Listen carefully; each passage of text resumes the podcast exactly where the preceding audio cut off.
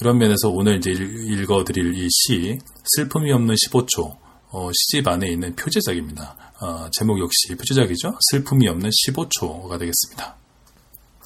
한번 들어보시죠. 아득한 고층 아파트 위, 태양이 가슴을 쥐어뜯으며 낯달 옆에서 어찌할 바를 모른다. 치욕에 관한 한 세상은 멸망한 지 오래다. 가끔 슬픔 없이 15초 정도가 지난다. 가능한 모든 변명들을 대면서 길들이 사방에서 휘고 있다.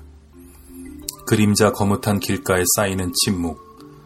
거기서 초 단위로 조용히 늙고 싶다. 늙어가는 모든 존재는 비가 샌다. 비가 새는 모든 늙은 존재들이 새 지붕을 언뜻 사랑을 꿈꾼다. 누구나 잘 안다. 이렇게 된 것은 이렇게 될 수밖에 없었던 것이다. 태양이 온 힘을 다해 빛을 쥐어 짜내는 오후. 과거가 뒷걸음치다 아파트 난간 아래로 떨어진다. 미래도 곧이어 그 뒤를 따른다. 현재는 다만 꽃의 나날. 꽃의 나날은 꽃이 피고 지는 시간이어서 슬프다. 고양이가 꽃잎을 냠냠 뜯어먹고 있다. 여자가 카모밀 차를 홀짝거리고 있다. 고요하고 평화로운 듯도 하다. 나는 길 가운데 우두커니 서 있다. 남자가 울면서 자전거를 타고 지나간다. 궁극적으로 넘어질 운명의 인간이다.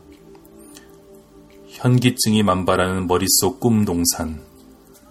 이제 막 슬픔 없이 15초 정도가 지났다. 어디로든 발걸음을 옮겨야 하겠으나 어디로든 끝간에는 사라지는 길이다. 네, 잘 들으셨습니까? 어, 제목부터 이 시간에 대한 얘기가 나오는데요. 보면은 비가 샌다거나, 그 다음에 비가 새는 이 모든 존재들이 새 지붕을 얹듯이 사랑을 꿈꾼다 이런 것도 어떤 인생의 빈틈이랄까요? 이런 것들에 대한 암시로 읽히고요. 미래, 과거, 태양, 그리고 이런 시어들, 그리고 어, 누구나 잘한다. 이렇게 된 것은 이렇게 될 수밖에 없었던 것이다. 이런 것도 또 인간 존재 운명, 어, 정말 어찌할 수 없는 이 빈틈들과 살아가지만 그것을 모르는 인간의 어떤 한계랄까요? 어, 그런 것도 생각하게 만드는데요. 어, 무엇보다 이 신보선 시인은 어, 그 시어를 통해서 좀 자유롭게 만든다고 그럴까요? 어, 아, 저렇게 볼 수도 있네. 예를 들면 뭐 아득한 고층 아파트 위에서 태양이 가슴을 쥐어 뜯으며 낯달 옆에서 어찌할 바를 모른다. 어, 재밌죠. 어, 그래서 전체적으로 가독성 있게 재밌게 읽히면서도 어, 읽고 나면 어, 다시 한번 읽게 만드는 그런 힘이 있는 그런 시인입니다. 자, 그럼 한 편 더 읽어볼까요? 어, 제목이 한때 황금 전봇대의 생을 질투하였다입니다. 시간이 매일 그의 얼굴을 조금씩 구겨놓고 지나간다. 이렇게 매일 구겨지다 보면 언젠가는 죽음의 밑을 잘 닦을 수 있게 되겠지. 크리넥스 티슈처럼 기막히게 부드러워져서 시간이 매일 그의 눈가에 주름살을 부비트레처럼 깔아놓고 지나간다. 거기 걸려 넘어지면 끔찍하여라. 노을 지는 어떤 초저녁에는 지평선에 머무른 황금 전봇대의 생을 멀리 질투하기도 하였는데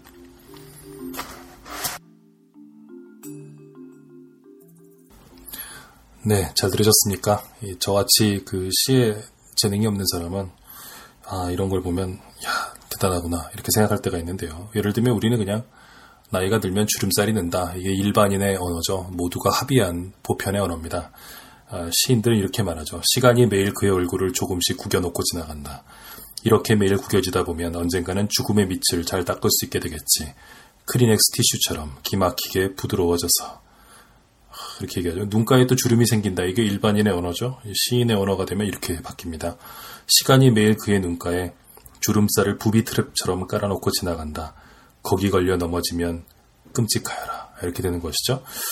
음, 참 멋집니다. 이 시간에 대해서 이 시인이 계속해서 천착을 하고 있는데요. 이 세 번째로 어, 읽어 드릴 시 역시 아까 제가 처음에 말씀드렸던 그런 카이로스의 관점에서 보면 흥미로운 부분이 있는 그런 시입니다. 어, 제목은 아주 잠깐 빛나는 폐허입니다. 전날 벗어놓은 바지를 바라보듯 생에 대하여 미련이 없다. 이제 와서 먼 길을 떠나려 한다면 질투가 심한 심장은 일찍이 버려야 했다. 태양을 노려보며 사각형을 선호한다 말했다. 그 외의 형태들은 모두 슬프다 말했다. 버드나무 그림자가 태양을 고심한다는 듯 잿빛 담벽에 줄줄이 드리워졌다 밤이 오면 고대 종교처럼 그녀가 나타났다고 사라졌다. 사랑을 나눈 침대 위에 몇 가닥 채모들, 적절한 비율을 찾지 못하는 사물들, 간혹 비극을 떠올리면 정말 비극이 눈앞에 펼쳐졌다. 꽃말의 뜻을 꽃이 알리 없으나 봉오리마다 비애가 그득했다. 그때 생은 거짓말 투성이었는데 우주를 스쳐 지나는 하나의 진리가 어둠의 몸과 달의 입을 빌려 서편 하늘을 뒤덮기도 하였다. 그때 하늘 아래 벗은 바지 모양 누추하게 구겨진 생은 아주 잠깐 빛나는 폐허였다. 장대하고 거룩했다. 네, 잘 들으셨습니까? 어, 이 시도 참 재밌죠? 어, 일단 첫 구절부터 강력하게 이 그 독자를 사로잡는데요. 전날 벗어놓은 바지를 바라보듯 생에 대해 미련이 없다.